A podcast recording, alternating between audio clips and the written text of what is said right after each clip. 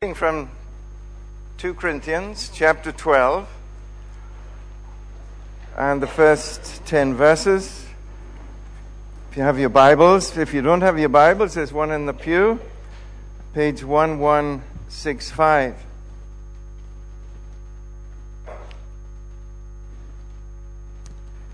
I must go on boasting, although there is nothing to be gained. I will go on to visions and revelations from the Lord. I know a man in Christ who 14 years ago was caught up to the third heaven. Whether it was in the body or out of the body, I do not know. God knows. And I know that this man, whether in the body or apart from the body, I do not know, but God knows, was caught up to paradise. He heard inexpressible things, things that man is not permitted to tell. I will boast about a man like this, but I will not boast about myself except about my weaknesses. Even if I should choose to boast, I would not be a fool, but because I would be speaking the truth. But I refrain so no one will think more of me than is warranted by what I do or say. To keep me from becoming conceited because of these surpassingly great revelations, there was given me a thorn in the flesh, a messenger of Satan to torment me. Three times I pleaded with the Lord to take it away from me.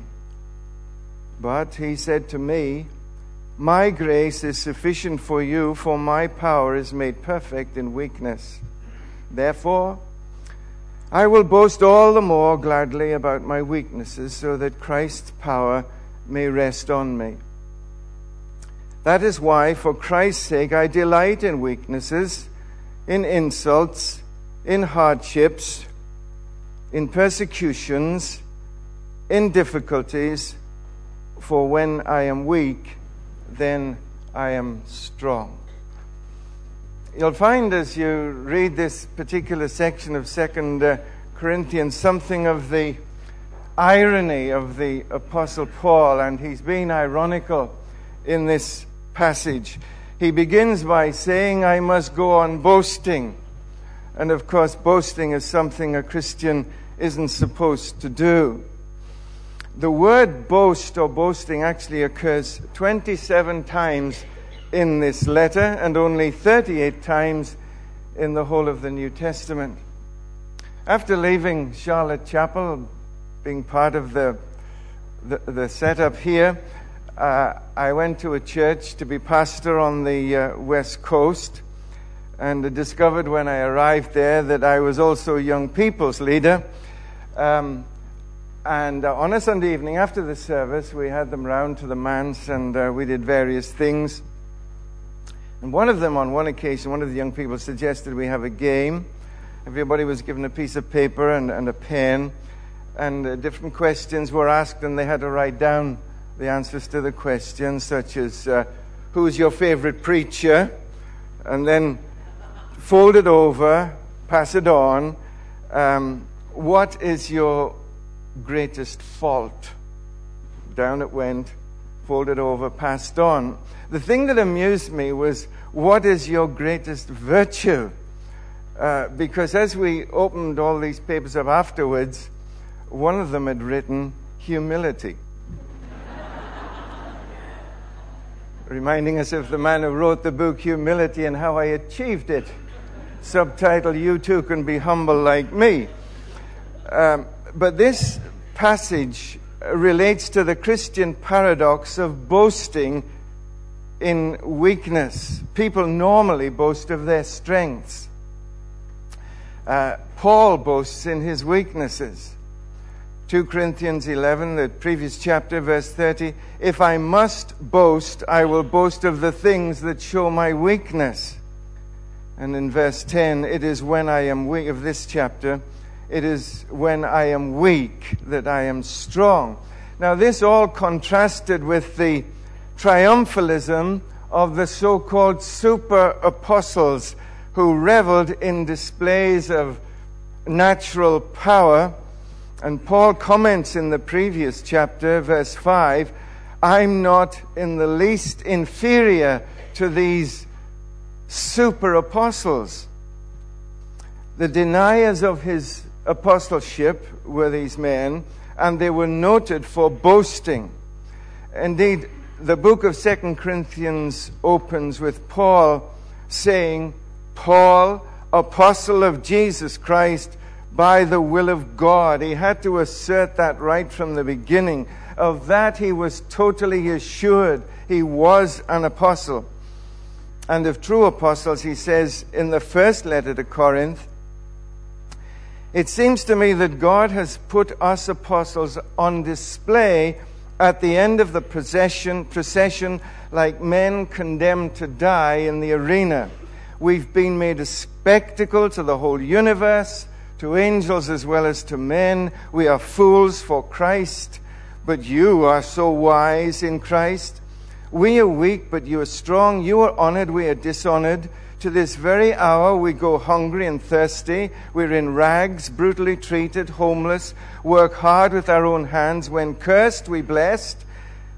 We bless. When persecuted, we endure it. When slandered, we answer kindly. Up to this moment, we've become the scum of the earth, the refuse of the world. That's where he placed apostles. I sometimes wonder what the advocates of the prosperity gospel make of this particular section. In support of his apostleship, Paul presents unlikely credentials, such as persecutions and rejection. They were the things included on his CV, and his critics rated spiritual visions and revelations. They were signs of the apostles. Well, his reply in verse 2 of the bit with, that we read, he says, I will go on to these visions and revelations. Paul, did he have visions to authenticate his ministry? Well, I've got three points this morning. The answer to the question I've just asked is yes. He was given a vision. That's verse 2. He was given a thorn verse 7, and he was given grace, verse 9. There are three points this morning. So let's look at the vision given in verse 2. Reluctantly, he recounts a vision from verse 2 to 4. Uh, he'd already had several visions. You remember uh, he encountered Christ on the Damascus road at his conversion. That was his first vision. Secondly, while he was evangelizing in Corinth, uh, he had a vision in the night. Acts 16 and verse 9, you read about it. Uh, a man from Macedonia was standing there urging him, saying, Come over to Macedonia and help us. And when Paul had seen the vision, Luke is writing and he's with him, and he says, When Paul had seen the vision, we got, we got ready at once to leave, concluding that God had called us to preach the gospel to the Macedonians. Second vision. Now, we read of his third vision, but it's uh, reported in 2 Corinthians 12 in the third person as if he's referring to a friend. Uh, but we know that Paul is speaking about himself because he gives it away in verse 7 where he refers to me. He sees nothing to be gained in talking about this revelation so why do it? Well, again, it's to defend his apostleship following attacks from the super apostles in Corinth. In the previous chapter, in verse 13, he calls them false apostles, deceitful workmen, disguising themselves as apostles of Christ. Um, well, visions, what do you make of them? Suppose I said to you, the Lord appeared to me in my room this morning and said to me, Tom, my friend, you and I must talk. I've something I want you to pass on. And I then claim to have received a revelation for this congregation, not from the Bible, uh, nothing as second hand as that, but what God had whispered audibly in my ear in my room. You might be impressed. Mediocre Tom Lawson becomes super Tom Lawson in a minute because of his vision, you see. Um, may I say it didn't happen? And if I ever claim it does, 999. Ambulance or, or even the police. Um, what are we to make of Paul's vision? It was not an everyday occurrence. It happened 14 years ago, not that morning, not that week, but near the beginning of his Christian life. An experience that led, we read in verse 7, to personal elation, which is not a surprise, but it was a one off experience, for in 14 years there had never been anything like it again. Verse 2 says, he, he did not know whether it was in the body or out of the body. He didn't know whether he was alive or dead. God knows. But he was transported to the third heaven, dwelling place of Almighty God. He says, I know this man was caught up to paradise and given surpassingly great revelations. Verse 7.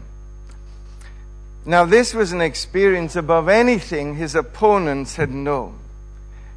Having had an experience like that, one might be tempted to boast and to retell this story at every opportunity.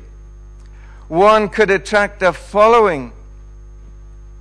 Verse 5 About a man like this I will boast but his experience never became a focus of his teaching. The details were not for sharing. Verse 4. He neither reveals what he saw nor heard to anyone. It was between himself and the Lord, and it was too sacred to repeat. Uh, it would have a great blessing on him personally, but what effect would it have on him? How would you evaluate the effect of a vision like that on Paul? Would he ever backslide? Well, I, I, I doubt it very much after being taken to the third heaven. I think he would see that the sufferings of this present time are not worth comparing to the glory that shall be revealed. Um, I don't think Paul would ever backslide. He would live with eternity's perspective in view all the time. Plus, it would serve to prepare him for the sufferings that lay ahead when he faithfully preached the gospel. He would not be shaken by those experiences of, of pain, uh, which he alludes to again in the previous chapter. Um, are the super apostles, verse 23, servants of Christ? And then he goes, he parenthesis, I'm talking like a madman. If they are servants of Christ, I am more. I've worked much harder, been in prison more frequently, flogged more severely, exposed to death again and again. Five times I received from the Jews 40 lashes minus one. Three times beaten with rods, stoned once, three times shipwrecked. I spent a night and a day in the open sea. I've been constantly on the move, in danger from rivers, bandits, my own countrymen, Gentiles in danger in the city, in the country, and at sea. I've been in danger from false brothers. I've labored, toiled, and often gone without sleep. I've known hunger, thirst, and often gone without food. I've been cold and naked. Besides everything else, I face the pressure daily, my concern for the churches. But the memory of the vision 14 years ago Don Carson says it would serve as an anchor for his soul in the roughest weather. He'd never, like one of his co workers, forsake the Lord for the empty, transient pleasures and material possessions of this fleeting world. You know, the spirit of Demas is still in the church. Um, Demas was a professing believer who loved this present world more than he loved the church. And so he gave up on the church, did nothing in the church, and uh, went back into the world. And yet the Bible says if anyone loves this world, the love of the Father is not in him. It's worth noting, it's quite a challenge there. God reveals his glory to us, as he did to Paul, to loosen our hold on temporal things, on material possessions. And he doesn't do it to bolster our pride or, or, or for us to accrue personal kudos through our experiences. Paul does not share all that he could from that experience. He would take the details of this vision with him to the grave. Now, I say all that for in days when claims to direct revelation are not infrequent, discernment is a gift of the Spirit needed as never before. I've personally heard claims from people um, to have been, who said they've been to heaven and had personal conversations with the Lord Jesus while they were there. Now, Paul received wonderful visions from the Lord, but he didn't want to be judged on these. Accreditation by ecstasy, it's being called.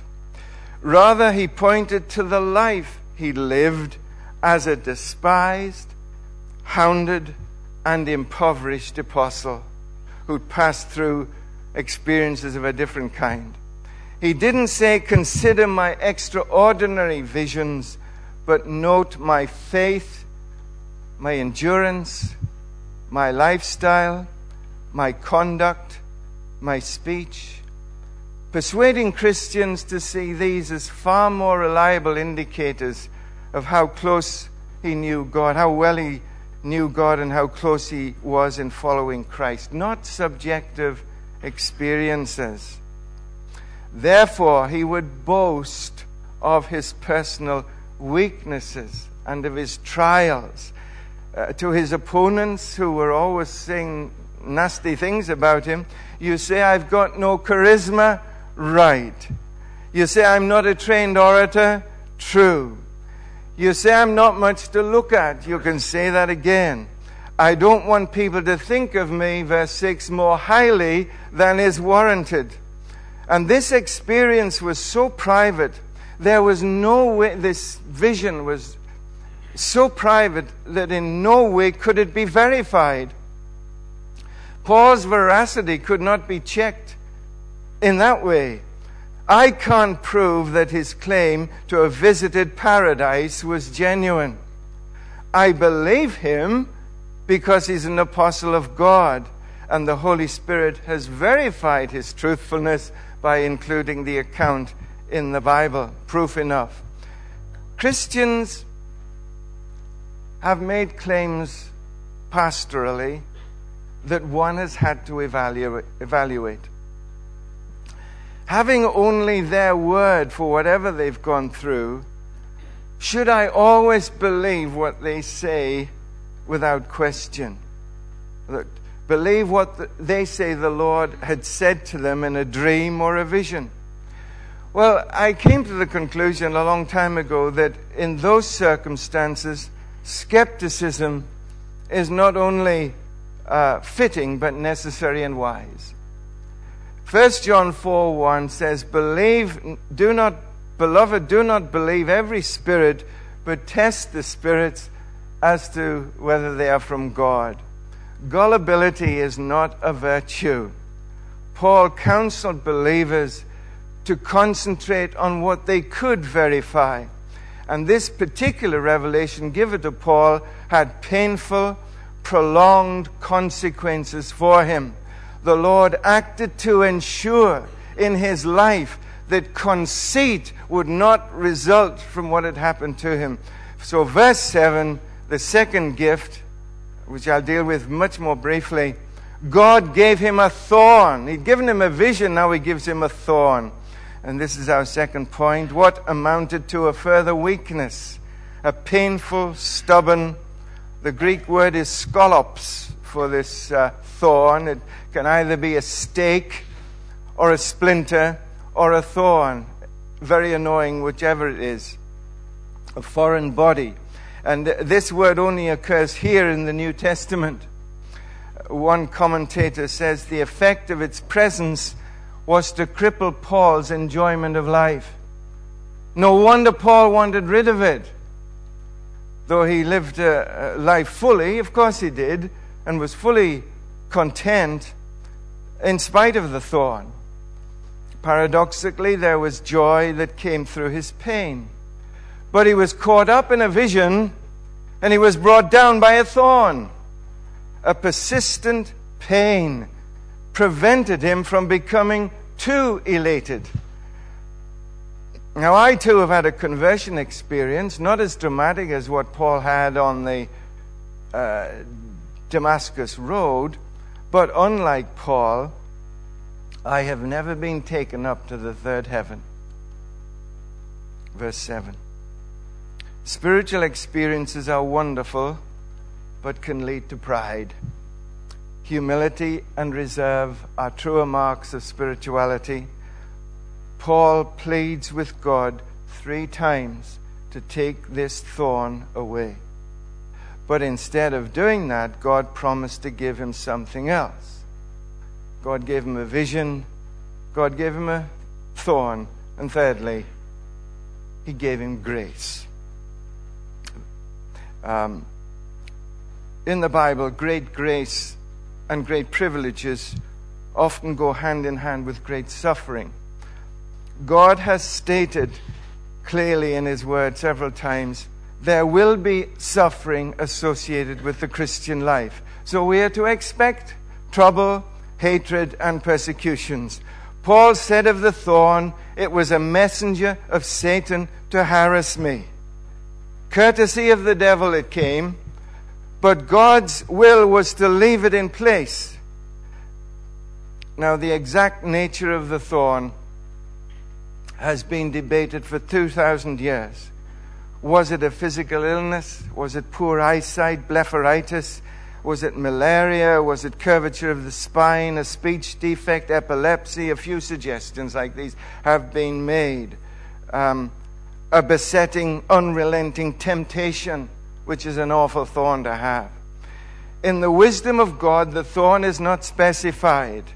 If it had been, anyone not having the same thorn might find Paul's experience irrelevant to them. Not knowing the precise nature of the thorn has led to a much wider blessing. It has meaning for any believer who can say, I also have a thorn and I've prayed for relief. Paul says, verse 6 even if I should choose to boast, I would not be a fool because I would be speaking the truth. But I refrain so no one will think more of me than is warranted by what he sees or hears in me. Judge me on the basis of my character, not my charisma.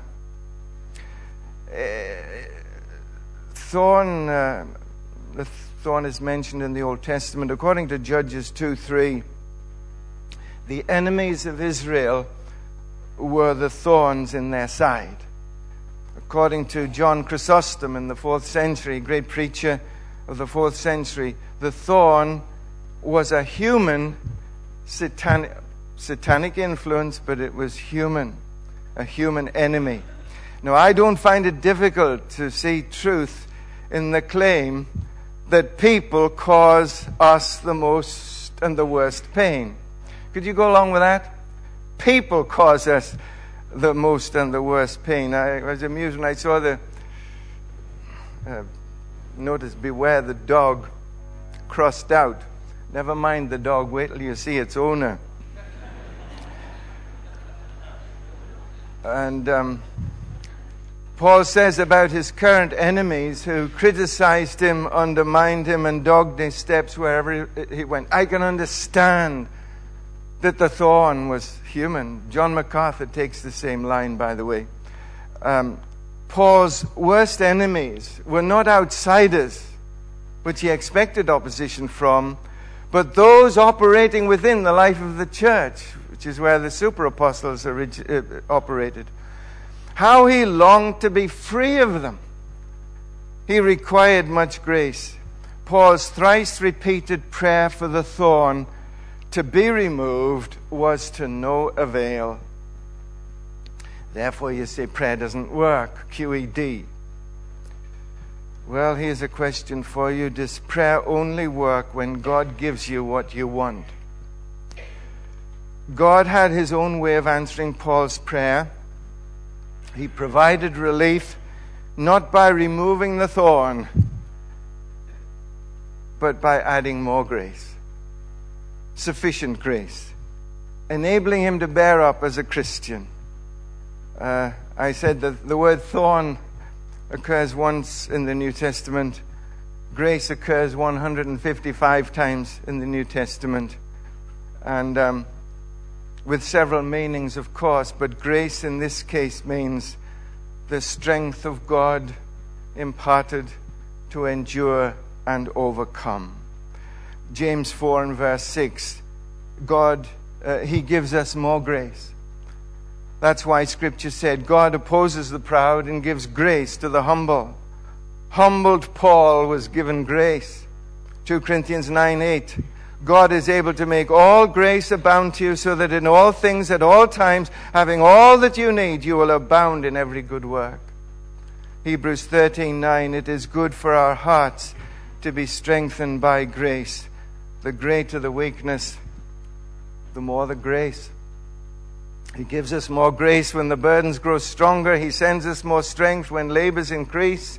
To added affliction, he adds his great mercy. To multiplied trials, his multiplied peace. When we have exhausted our store of endurance, when our strength has failed, uh, the day is half gone. When we reach the end of our hoarded resources, our Father's full giving has only begun. His love has no limits. His grace has no measure. His power has no boundary known unto men. For out of his infinite riches in glory, he giveth and giveth and giveth again.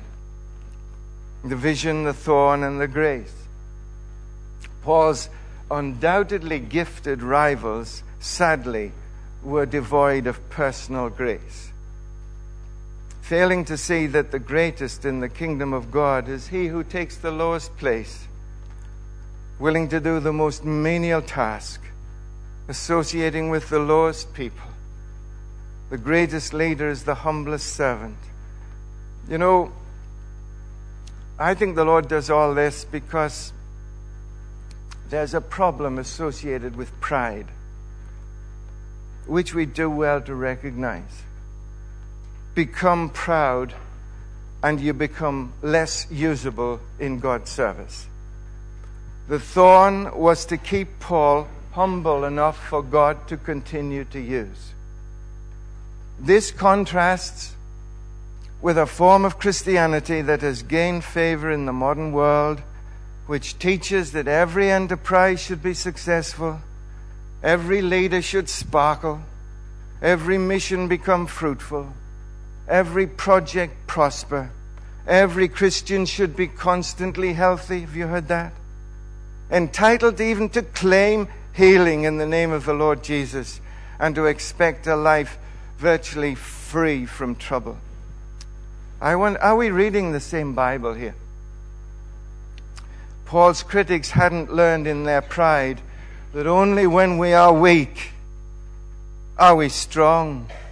That would be gobbledygook to the Corinthian celebrities. Defeatist nonsense, they would reply. But this is the truth. God is at his closest when we are at our weakest.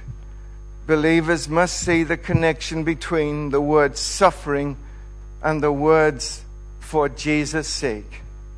Verse 10 it was a matter of Paul submitting to the will of God here, as his Savior had done earlier in the garden, where Jesus also asked the Father three times to remove the cup of God's wrath from him. Father, if you are willing, remove this cup from me. It was not removed. He must drink it. But we read, There appeared to him an angel from heaven, strengthening him. The Father gave him strength. I'm reading through the life of Job again uh, at the moment, just on a morning. And we know from the life of Job that sometimes allows Satan to hurt us in this world. Satan has many thorns he can use. The Father allowed the Son himself to be smitten, stricken, crushed, bruised, wounded. And I believe it's important for any preacher to tell a congregation the truth. And this is the truth, my brothers and sisters. It is not God's will that his children should avoid every kind of illness and affliction in this world. That is bad theology. It is unbiblical. It is bad theology because it is untrue. If it were true, where would that place Paul, Timothy, Epaphras, Elisha, Job, Hezekiah, and countless other saints, ancient and modern, all of whom we read have suffered according to the will of God? The thorn precluded Paul from ever thinking of himself as someone special, as a spiritual superman, but it kept him close to the Lord. In not forgetting the thorn, he did not forget the Lord. He looked to the Lord for grace. Paul's Christian life was not that of a charmed preacher experiencing unbridled popularity, along with wealth and acclaim, but a life marked by pain and great grace, which enabled him to endure the thorn remained. I thank thee, Lord, that all our joys are touched with pain. The shadows fall on brightest hours. The thorns remain. The thorn remained, but so also did the grace for every day to cope with every adversity in abundance.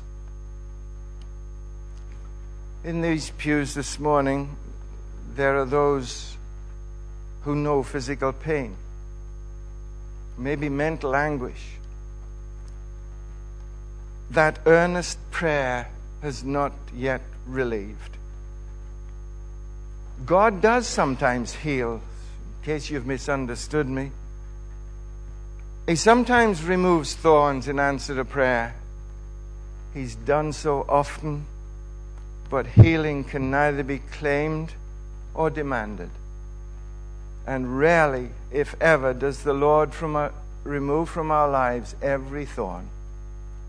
God hates thorns as much as you and I. They appeared as the result of the curse. But one day Eden will be restored. There are no thorns in the paradise of which Paul was given a glimpse in his vision. And the Apostle John, too, also had a vision. Revelation 21 I saw a new heaven and a new earth. First heaven and the first earth had passed away and this he saw God wiping away tears from their eyes. Death shall be no more. There shall be no more mourning, no crying, no pain, for the former things have passed away. Well, all we can say there is hallelujah. Soon after I was converted, in my early teens, I remember different preachers coming along during a vacancy that we had, and there was a Welshman came and he was called Jones. There's a surprise. And he was had a Welsh church and he visited a, an old Welsh lady. He'd been preaching on heaven and he told me about this lady he visited, Mrs. Jones. Um,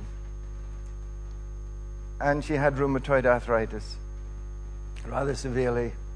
Let me tell you, I know something about rheumatoid arthritis on my mother's side, so many of my family suffered terribly from it. And he said to Mrs. Jones, Mrs. Jones, make the most of your rheumatoid arthritis because when you get to heaven, you'll have to learn to live without it. no more pain. It just reminds me also of Jim Packer, I don't know whether it was he addressing a group of ordinands for the ministry. But he was warning them, you know, that in the ministry they'll never become rich. Dare I say this? He was telling them that they'll never get very good wages. But the pension is out of this world. Set your affection on things above. The servant of God grows weak as he lives a life of service to others for Christ's sake and the gospel's. Christian life is a paradox, as we've seen here, a coexistence of human weakness and divine strength. I'm almost finished, by the way. I'm not going to take my 50 minutes. The passage is therefore very precious to me in which the Holy Spirit deals a blow to triumphalist teaching and their over realized eschatology. There's a mouthful. Um, expecting too much too soon. Um, a teaching that sprang up, especially in the latter half of the 20th century. People who demand and expect heaven now as well as in the future but even then, it was not new because it was there in Paul's day in Corinth. Paul says in 2 Corinthians 6 As servants of God, we commend ourselves in every way by great endurance, afflictions, hardships, calamities, beatings, imprisonments, riots, labors, sleepless nights, hunger, by purity, knowledge, patience, kindness, the Holy Spirit, genuine love, truthful speech, and the power of God in understanding with weapons of righteousness in the right hand and the left, through glory and dishonor, bad report and good, genuine yet regarded as impostors, known yet regarded as unknown, dying and yet we live on, beaten and yet not killed, sorrowful yet always rejoicing, poor yet making many rich, having nothing and yet possessing everything. In these things we commend ourselves. And he proved his apostleship through afflictions, through abuse, through mocking, through death. This was his testimony. God said to me, My grace is sufficient for you, for my power is made perfect in weakness. Therefore, I will boast all the more gladly about my weaknesses, so that Christ's power may rest on me. That is why, for Christ's sake, I delight, I take pleasure in weaknesses, in insults, hardships, persecutions. For when I am weak, then I am strong. Paul's way of dealing with attacks on his person and his apostolic authority was patterned consciously by his Savior, the Lord Jesus Christ, and him crucified. Paul responded to adversity the way the Lord Jesus responded to suffering. And Peter says, To this you were called, because Christ suffered for you, leaving you an example that you should follow in his steps. He committed no sin, no deceit was in his mouth. When they hurled insults at him, he did not retaliate. When he suffered, he made no threats. Instead, he trusted himself to him who judges justly. For Christ was crucified in weakness, yet he lives by God's power. Likewise, we are weak in him, yet by God's power, we will live with him to serve you. That's the message for this morning, and the Lord bless you. Let's pray together.